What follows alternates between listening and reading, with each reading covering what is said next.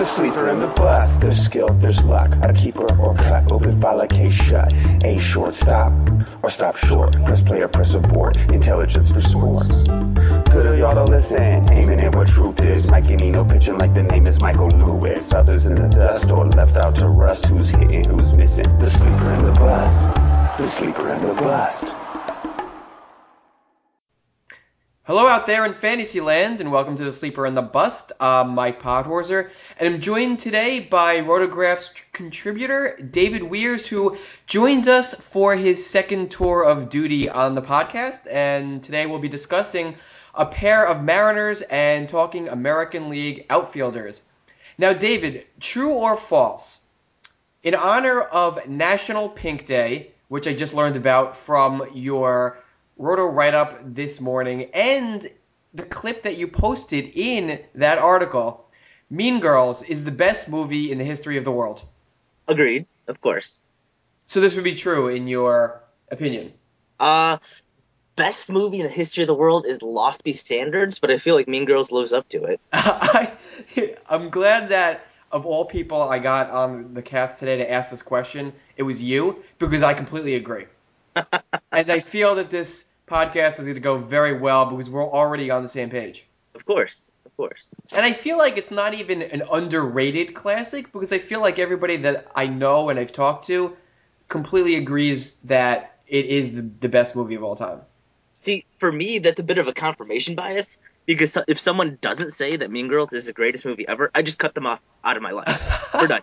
just get out. True. You have to delete my number. We're done. You wonder what's going on in their minds if they don't believe that Mean Girls is a great movie, and it's got to be something dark and sinister, and I want no part of it whatsoever. Yes, yeah, totally agree. We w- we would not be friends with these people if they felt this way. Oh right, right, right. All right, how about we talk about some baseball? I mean, I guess that that sounds like a good idea. okay, so the most interesting player alive today was actually a funny and unexpected name, Munenori Kawasaki. And aside from providing fodder for NotGraphs with his hilarious interviews, is there anything that could provide uh, fantasy owners with value whatsoever, or is he just a guy, just like a, a fun clubhouse guy? Is he any more than that? Well, if you play in a league that counts fun clubhouse guys, then yeah, absolutely, he'd probably be a second round pick. I mean, he'd he'd be great there. Well, um, he actually got drafted in the NotGraph fantasy draft. Oh, drafted. Like, was it like Patrick or someone? He was drafted by uh, Bradley Woodrum, and I want to see at what number he was drafted. I don't, I don't see an order in this post here. I just see a bunch of big letters. Well, that's NotGraphs for you. Big words. I'm confused by the this post and the formatting. Where? Oh, here he is. Yeah, I don't see where he was drafted. I don't see a draft order in this post. So um, I'm gonna have to go complain to uh, Bradley here uh, about not giving us the full context of context of the draft here. Ugh, sheesh, amateur hour. I know, seriously. Not grafters. You have to get your act together. Otherwise, you're gonna lose your posting privileges. Which I feel like one of the prereqs to be able to post at NotGraphs is that they don't have everything together. so maybe he's doing all right after all. Yes, yes. Now, I mean, it's actually kind of weird timing that he's the most searched for player on Fangraphs because Jose Reyes is coming back next week, which means that Kawasaki is gonna have no job. I mean, he's not gonna play. So I don't know why anybody's actually searching for him. well, I believe that Kawasaki is the only guy that doesn't have quote unquote options, you know, or, or who does, excuse me, because I believe that Bonifacio is out of options, and I don't know if the Jays would even consider sending down Izturis. So with Lowrie coming back, it's not like they can slide Manuri over to uh, third base either. So it's kind of like, well, you had a fun run. He's a fan favorite. Apparently, Jays fans go nuts for this guy, but it's just kind of like, well, you're a shortstop who's a light hitting shortstop. That that's what you are. So back to AAA with you. Oh, that's so sad. You know, if there was anything positive to say about his performance, his swinging strike rate is only 3.3 percent, mm-hmm. which. I mean, when he swings, he does not miss. Unfortunately, when he swings, nothing really happens with the ball. Whoa, whoa, whoa! He hit his first home run yesterday, I believe. So Did he now? Maybe His that's why ISO is over 100. It's at 103. That is probably the reason people are looking at his home run per fly ball ratio and thinking 5.3%. This is a, a hidden power source.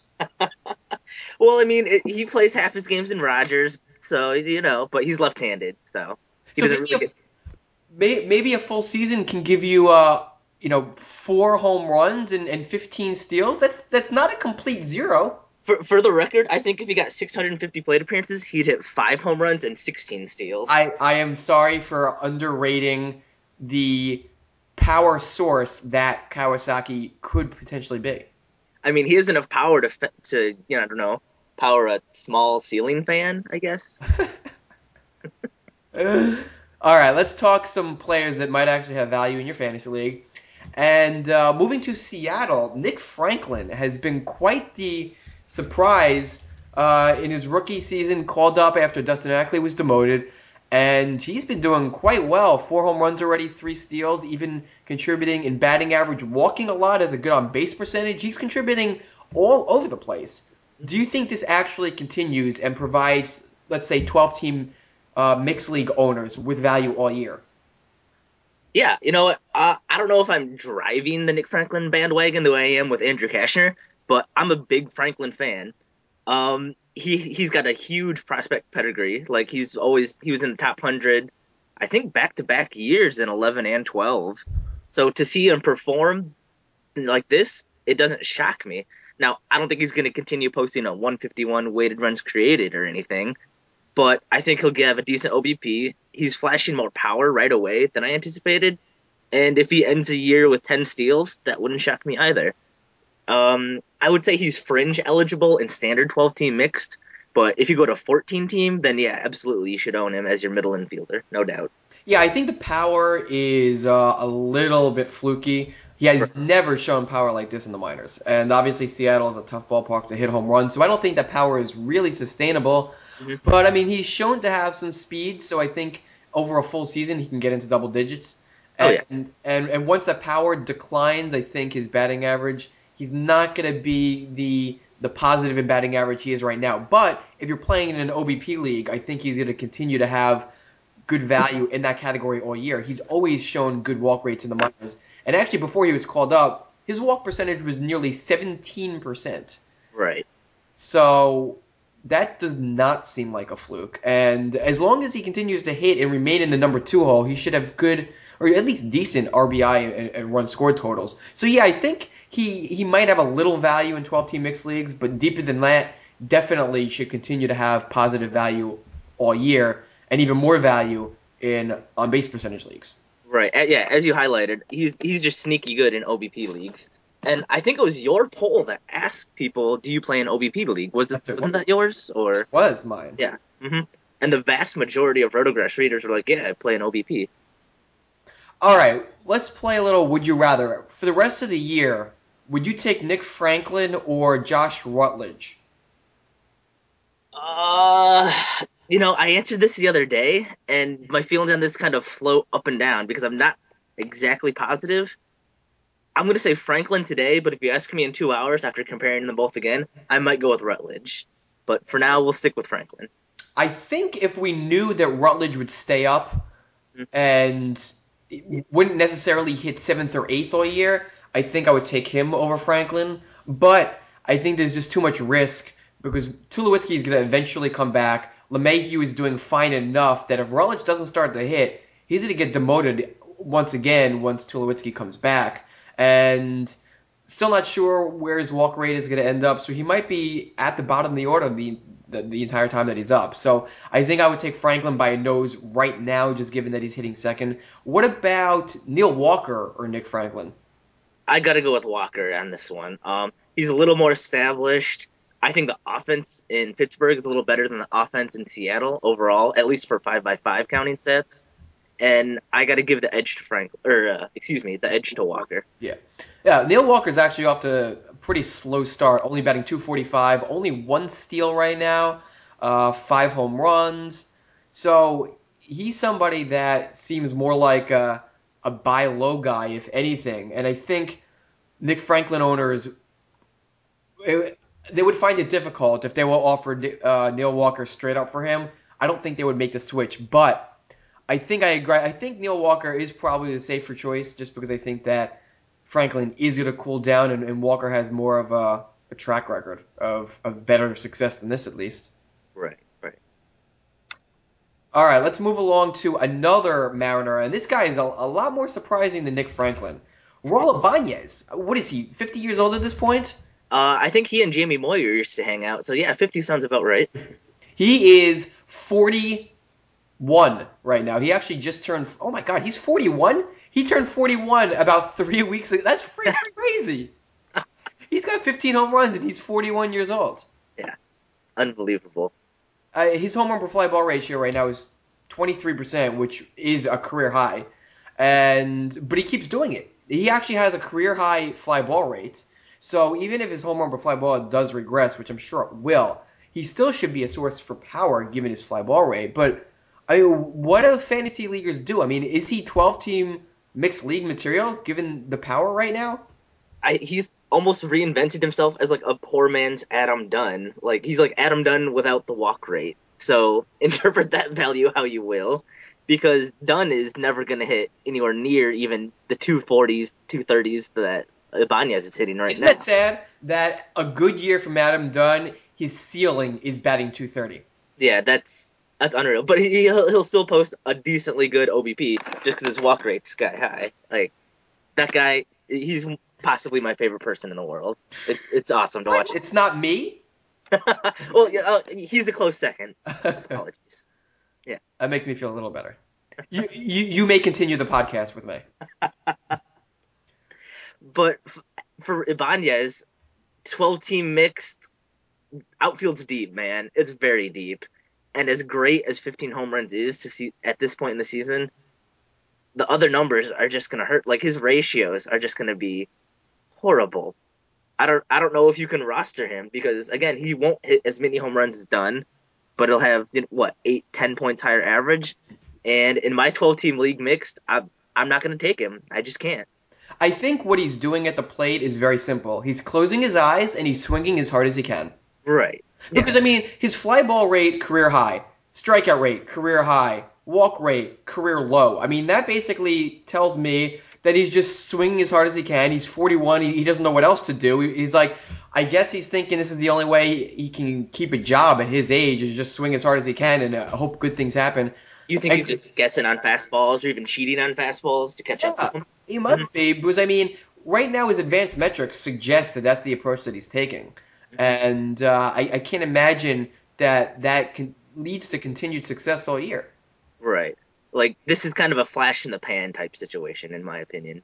Yeah, I mean, you don't expect a 41 year old, especially in Seattle, posting a career high home run per fly ball rate. Well, Bonds did it as a 41 year old in you know San Francisco, Bonds had a little help. allegedly, you know, it, it, unwi- or unwilling, Supposedly. That's it. Yeah. So we've heard. Yes. Uh, but Ibanez, I mean, obviously OBP leagues, he has a 278 on base percentage and 15 home runs, but only 24 runs. That's a pathetic ratio there between Well- runs and home runs. His ISO is 25 points higher than his batting average, so there's that. Ah man, That might be my favorite Raul Ibanez stat right now. I'm just saying. yeah, there are a lot of crazy Ibanez stats right now. Mhm. Uh, the least of which is that he's doing this as a 41 year old. I mean, they also have several other options that, although they keep on getting their uh, outfielders hurt or their DH is demoted, and so basically, well, Justin Smoak is back also, and that could eventually hurt Ibanez's playing time just because. Uh, is Ibanez playing the outfield now? I, I don't even. No, no, no. He can't be. Well, because Franklin Gutierrez is back as well. Right, That's but isn't. Isn't Smoak playing first base and then Kendrys Morales? Isn't he playing DH? Um. Wow. Is Ibanez? Oh man, if Ibanez is playing. Yeah, I think Ibanez is playing left field. Oh, oh, oh! I'm Mariners fans. I'm so sorry. let me let me see where he was actually playing yesterday because I feel like that could be the beginning of the sign- 38 starts in left field. Yep, Ibanez has. Wow. Yeah, with Smoak back, uh, let me check the box score right now. Uh, left field. Yeah. It's funny Wow. how they went from such a good defensive outfield in previous years to ah, screw defense, we don't need it. Well, they want to hit dingers, so they got Morse, and now they re-signed Ibanez, and ah, jeez. Yeah, so I think that's a real risk to playing time now that they got a little healthier because Ibanez obviously uh, his days in the outfield, uh, he's got he has a minus 35 UZR 150 right now in left field. minus 35. Through not even 40 games. That is hilariously bad. I mean, that's like Ryan Braun at third base bad. Yeah. Like, that's just. So I mean, if he doesn't keep on hitting home runs, because that's literally all he's doing right now, he's gonna start losing playing time. So, uh, I mean, if somebody's willing to buy high, if somebody's in need, desperate need of home runs in an AL only league, and you own Ibanez, please sell high on him if Yeah. there is such a thing, and don't pick him up in a shallower league than that. I was just like, like, what would selling high on Ibanez equate to? I'm Anybody, to think of like, a with middle reliever that I would trade for Ibanez. like maybe Sean Marshall because he's hurt right now. Maybe. no, but it would have to be an AL only league because Oh right, right, right. nobody's buying high on Ibanez and something shallower than that. Maybe Drew like Smyly. Ocando because he's hurt. Maybe. Drew Smyly? Yeah. Ah. No way. I would much rather have Drew Smyly than Ibanez. Yeah, well, maybe somebody who's desperate need of home runs has Drew Smyly and wants and thinks of Drew Smyly as just some middle reliever. Oof. So there is your suggested trade of the day on the sleeper on the bust. Raul Ibanez for Drew Smyly. AL only. That's right. All right. Speaking of trades, we are in an Ottoneu league together, and guess who is running away with the league? Yes, that's me. Fear not, fear not, dear listeners, for I am leading the rally against the evil, evil dictator known as Podhorzer. I Okay. sent out what was it, probably a 300 word email and trying to rally the troops. Now, I have actually um, some advice for you. Mhm. Maybe if you weren't starting Cliff Pennington in second base, you wouldn't be in last place. Well, I have Zobrist going elsewhere, and I have Ackley, and then now I just have Franklin as well. So that's finally gonna change. Like Franklin, I was sitting and watching him perform in AAA all year, and I'm like, okay, pretty tired of Cliff Pennington, Cliff Pennington in my middle infield. Come on, Nick Franklin. So now that he's here, maybe the ship will right itself. We'll see. Right, okay, so you've actually declared that you're going to be dumping for this year, and you want some cheap keepers for next year. Mhm. You Which have I must say, going coming out of the draft, I thought my team looked good. I had Trout, Bautista, Wright, Hamels, Zobrist, and then I had Weaver and Dickey, and that's kind of began the downhill just tumble. Oh, and Lincecum. yeah, your whole pitching staff has been one whopping disappointment. Yes, thanks. I didn't know that. Thank you. Considering Trevor Cahill has been your best pitcher, that's not that's not a good thing. I got him for a dollar, so Hey, on that one. He's your best keeper. so anyway, so you've declared that you're dumping, and uh, in an effort basically to ensure I don't come in first place, but I I I don't think that's going to be successful. so we all know since you've shared with us many a time, whether on the podcast we've mentioned it or uh, in your columns, that you have a man crush on Andrew Cashner, I do. and uh, I own him for three dollars, an absolute bargain. It, is a very good price for my boy Cashner. No doubt. And uh, I offered him to you for Cole Hamels, who I believe is uh, you got him for twenty and change. Basically, he's not keeper material, given what he's done so far and given his price. So this would qualify for a typical dump trade. I'm giving you uh, a potential good keeper for an overpriced pitcher who's not going to provide any value for you this year unless you can trade him for somebody better than Andrew Cashner. So you want to talk about the trade and uh, and Cole Hamels, and if there's any chance that he turns things around. Uh, well, the trade is hard to look at in a vacuum because I'm discussing with other members of Fangraph Staff 3 who are probably offering you worse pitchers than Cole Ham, uh, than Andrew Cashner. There's no one on this earth that I would rather have on my fantasy team than Andrew Cashner. That's total hyperbole, but for the moment, we'll run with it. Except, Oh. except, Except Raul Ibanez, right? no, except as an ACC EPT, except the trade. I'm I'm I'm shopping Hamels elsewhere. Like he's in my shopping cart right now, and I'm not sure if I'm gonna put him back on the shelf or if I'm gonna go and purchase the lane from the other cashier, not from your lane, if you know what I mean. You know? Wow. Look at these uh, metaphors. No, these aren't metaphors. These are. I don't know what they are. You're smarter than me, so you're, you're better with words and vocabulary. So you you can describe what you're saying better than I can. Uh, I'm trying to evoke a mental image of the trade process while drawing a parallel between the shopping experience. Pretty accurate. Hey, so I mean, Cole Hamels, are you willing to trade him because you don't think he's going to turn around, or just because he's probably not a keeper at his price? I mean, what do Hamels owners do right now if they own him? Um, well, I own What's that? him, Is that so- a boat going by? What's no, that was my phone that had just vibrated. Oh, it sounded like you were outside and a tugboat was going to be going by. No, no. See, I read a I read a rotograph, so I don't go outside. Like that's of kind course. of it goes You You stay in your mother's basement all day. Literally, if, I mean, if that's allowed, you know.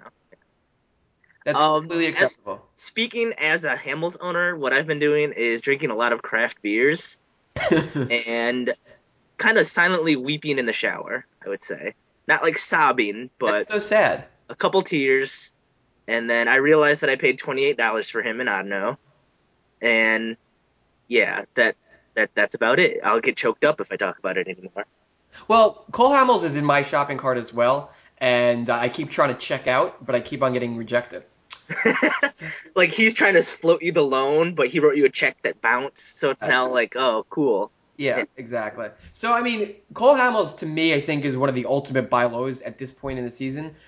In his June, his June xFIP is 295. I mean, he's completely righted the ship. He was, you know, he got off to a slow start in April. His control wasn't what it used to be. His walk rate was way up. But since he's been, you know, the Cole Hamels we've always known. I mean, in May his control was back to normal. His strikeout percentage though was still down a bit, but June his strikeout rate was back up again. He's striking out over a batter an inning, and his his walk rate is also been you know normal. So I think Cole Hamels is completely fine, and uh, run support obviously has been a problem, but his ERA has not really reflected how well I think he's pitched.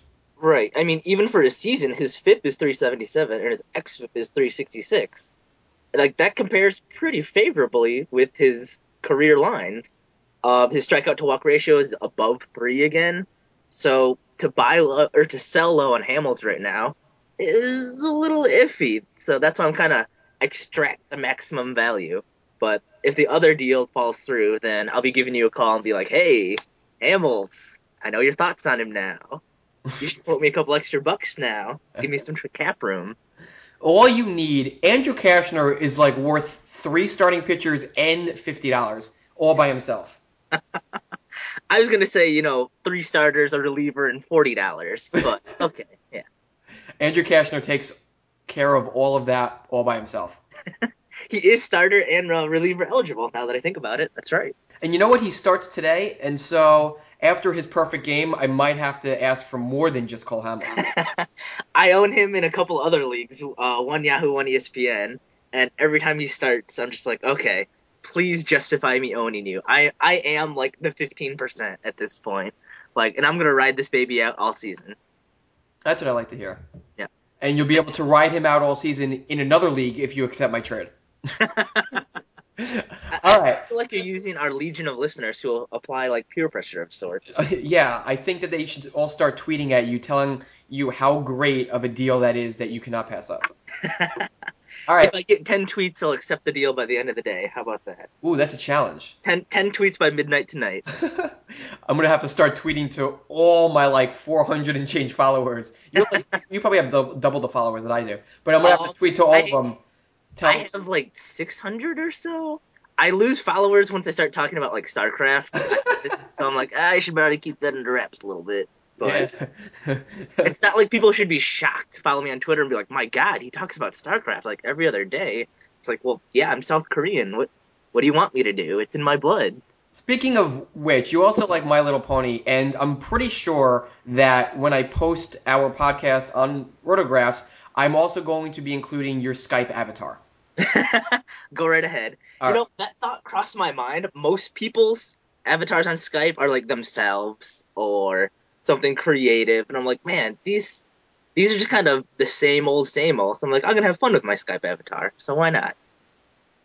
I agree. It brings me joy every time I look at it. Uh, there's uh, a picture that Colin Wyers of uh, BP created for me in Photoshop. It's one of the My Little Ponies, and she's reading a book, but he photoshopped in a WPA chart of oh Game God. Four of the ALDS last year of the A's and Tigers, and it's probably the greatest picture known to man. That needs to be shared. Yeah, I I I, I, might have to post a link and do it sometime. Yes, Col- please do. Colin has a daughter that likes My Little Pony, so it's justified that he knows, you know, the main six and the background ponies. Whereas I, I, I have no excuses. It's just a good show. Okay, we've officially lost all of our podcast listeners. Click. Yep, you're correct. All right, let's get back to more baseball. Uh, more closer turbulence as always. Uh, in Boston, Koji Uehara was actually named the replacement for Andrew Bailey, which I think uh, shocked all of us except Paul Swydan, who was telling all the bullpen guys and rotographs that it should be Junichi Tazawa who's going to be replacing Bailey. I told him, no, you're wrong, and sure enough, a day later, it was Uehara who uh, was named closer. Oh, I'm sorry, I screwed that up. Paul Swydan said that it would be Uehara. I said no, it would be Tozawa, and Swiden was right. So The funniest part about that is when he replied to you with just drops the mic, and I just started dying laughing. that was fantastic. Plays me. What a guy. Yeah. So Uehara shocked all of us except him.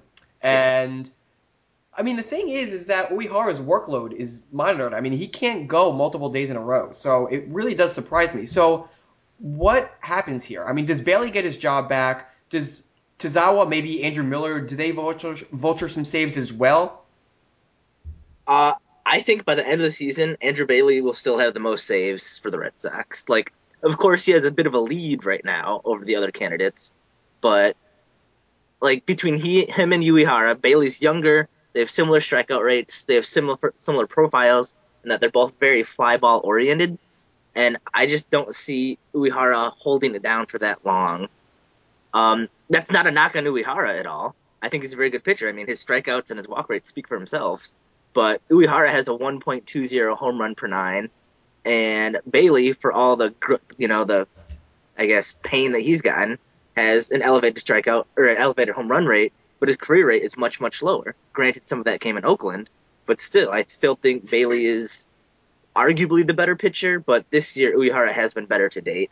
So to see him rewarded with the closer's gig is something that I can't really argue for now. So you do think that Andrew Bailey will get his closer role back at some point this season? Yes, I do. I mean, the, the concern right now with Bailey is that his velocity is down a bit, and he's coming back from a biceps injury. So you wonder if he's fully healthy at this point. Um, he's always missed time here and there. I mean, even in his rookie of the year year, that he missed a little bit of time. Uh, but for now, he's throwing his fastball more, and he's throwing his cutter a little, like slightly more as well. So I think he's ju- if he's just relying on those two pitches, and he doesn't really exert himself on the curve or anything like that, then I think he'll be healthy enough to go the distance. But it's one of those things like he's holding his health in like a glass jar with a bull running around the room. Like it's very, very delicate situation for him. So I actually talked about this with Eno. Uh, I think it was the last podcast. We were talking about pitchers who have seen a decline in velocity always seem to have elevated home run fly ball rates, and that's a study I want to see. So it's not as simple as just looking at the correlation between velocity and home run per fly ball rate. I want to know the guys who lose velocity, do they see an increase in home run per fly ball rate? We've seen that with Dan Haren. We've Yeah. seen that with uh, I don't remember who we mentioned last week, but that's exactly what's happening with Andrew Bailey. Is that he's seen a slight loss in velocity and his home run rate is is way up. So you wonder if that's related. And I don't know if he can really rebound if his velocity doesn't improve. So Right. again, you wonder if he's healthy and if uh, the more he gets away from the injury, maybe he'll get healthier. So I don't know. I, I really don't know at this point if he's going to get his job back. Uh, he's giving up a ton of fly balls, and he does not have a good walk rate. Right. So, I mean, it's just a, a deadly combination at this point. Uh, but his swing and strike rate is still fine. His first strike rate is right in line with his career average, but I would say his command is off, but his control is off even more, if that makes sense. Like he's not hitting his spots, and he's missing the zone a little too much, just a little much. Yeah, so I, I'm really not sure about the situation. I don't think Uehara is going to rack up a ton of saves just because he, he can't go uh, pitch multiple outings in a row. So I think Tazawa and Andrew Miller, especially in AL only leagues, are worth owning because I think they're going to pick up a save here and there. And I'm, I'm not too confident that Andrew Bailey is going to get his job back anytime soon until he shows better velocity. Out of curiosity now, because I think it'll be Bailey, but who do you think will have the most saves come the end of the year for the Red Sox? Well, Andrew Bailey right now is eight saves. Mhm. Whew. That's a good question. I think that yeah, you know what? Given the lead as well, I think probably Bailey. But I think from here on out, it'll probably be Uehara. Okay. But I think it's going to be spread between several Red Sox relievers. And if Bailey does get his job back, it won't be until let's say late July, maybe early August or something. Okay.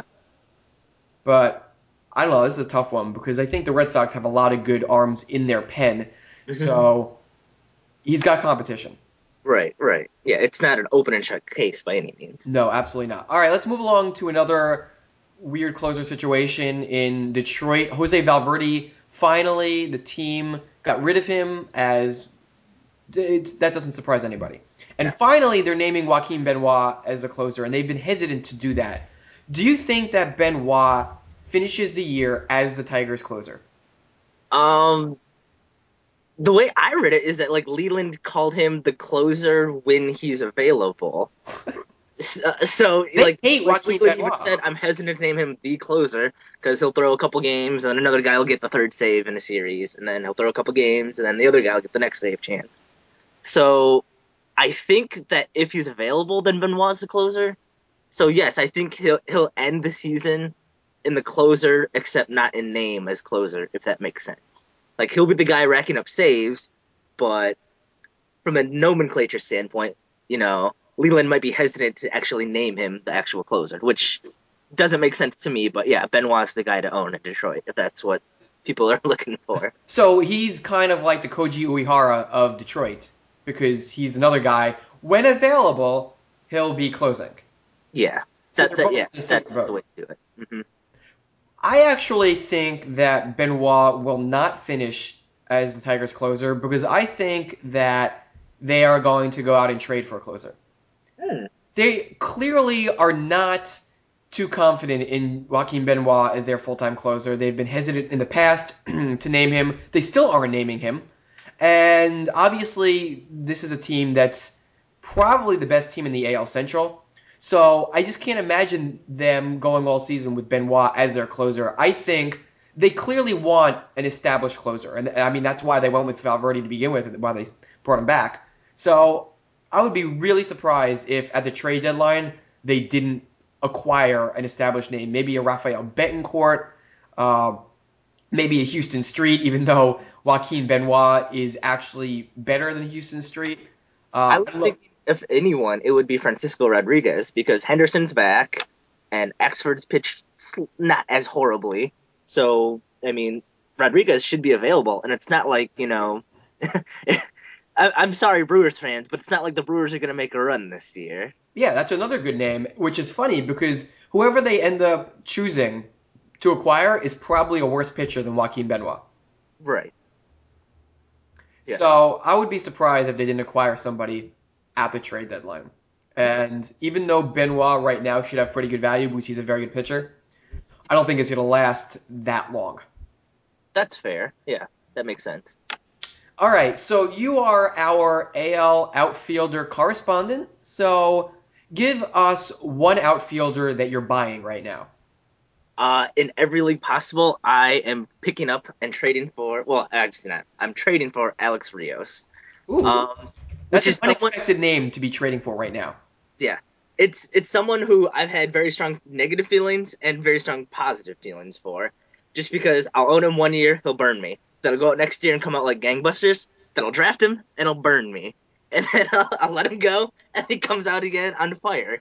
So this year, with the White Sox basically ready to trade away their team and rebuild, I know Rios still has some money on his contract, but I'm gonna buy Rios in as many places as possible because I think this year he'll go 20 and 20 again, like he did last year.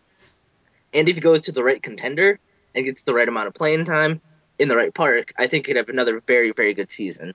Like right now, Rios is hitting 280. He's got 12 steals, 11 home runs, 40 runs, and 34 RBIs. And that's for a really, really bad White Sox team. So put him on, you know, maybe the Rangers. They don't really need an outfielder right now, but I'm just saying an example. And just imagine the type of numbers that Rios could do in the right environment.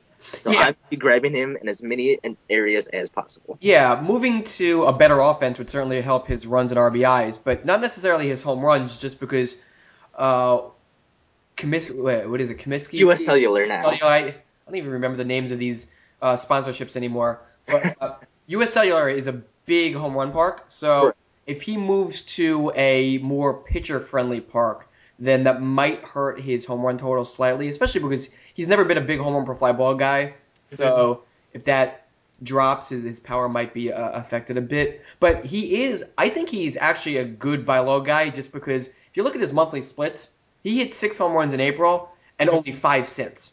Right. So I feel like owners might be getting a little frustrated that he hasn't really hit well uh, in a while. And I think a lot of people were uh, not really believing him to repeat last year to begin with. Right. So he's the type of guy whose perceived value at this point might be lower than what he could produce the rest of the way. Yep. And then I've gotten him for, I wouldn't say great prices, but for decent amounts. The leagues that I'm in are kind of weird settings, so it's hard to evaluate them. But I'm very happy with what I was able to get Rios on. And guess who owns Alex Rios in Ottoneu? Add him in on the Cashner deal. Let's make Wait. this happen. Yeah, let's see. How much did I even get? I don't even know how much he uh, was that I purchased him for. Let me see how much he cost me. He went for 14 bucks, which actually was undervalued. I was gonna say that sounds about right because a lot of people are like, "Well, he, he's burned people before." Like I was very adamant. I'm like, "Look, I'm not gonna own Rios, not again." Like That's probably yeah. Me.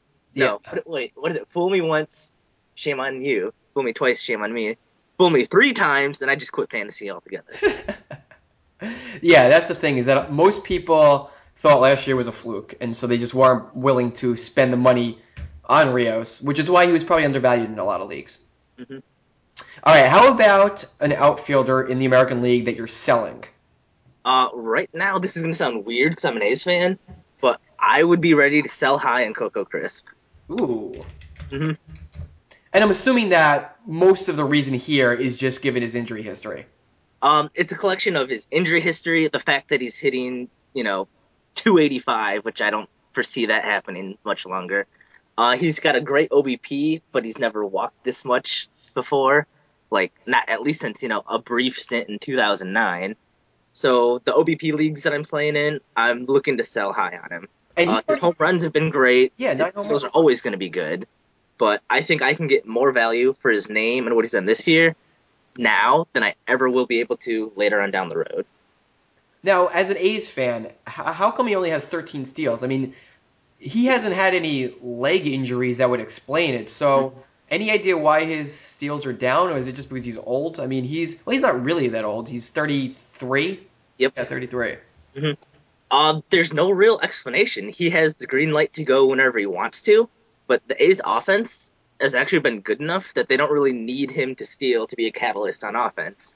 As you know, as lovely as it sounds, like steals are now kind of a secondary value for him.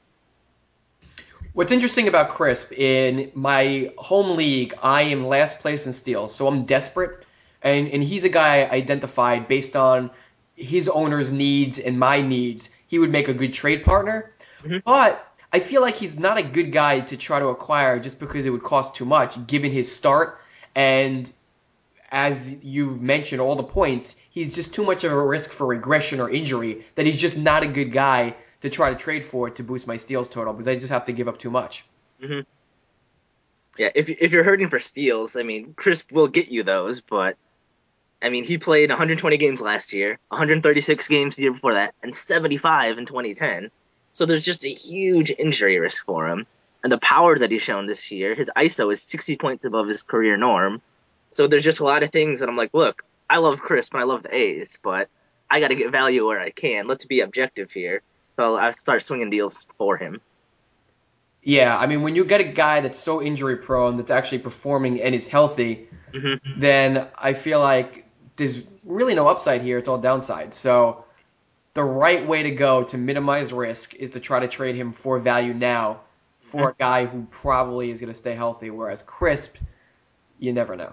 Exactly. I completely agree, and we remain on the same page. All I'm not sure if that's groupthink and you know, you know, the Dark Overlord has gotten to us, or if it's just great minds think alike. I, I think I just want to stay on your good side so you accept my trade. also, a very prudent move by Team Podhorzer. That's right. Always full of those prudent moves. Uh, all right, well, that's going to do it for us today. So join us again on Tuesday for more fantasy fun on the Sleeper and the Bust. For David Wiers, uh, Mike Podhorzer, thanks for tuning in.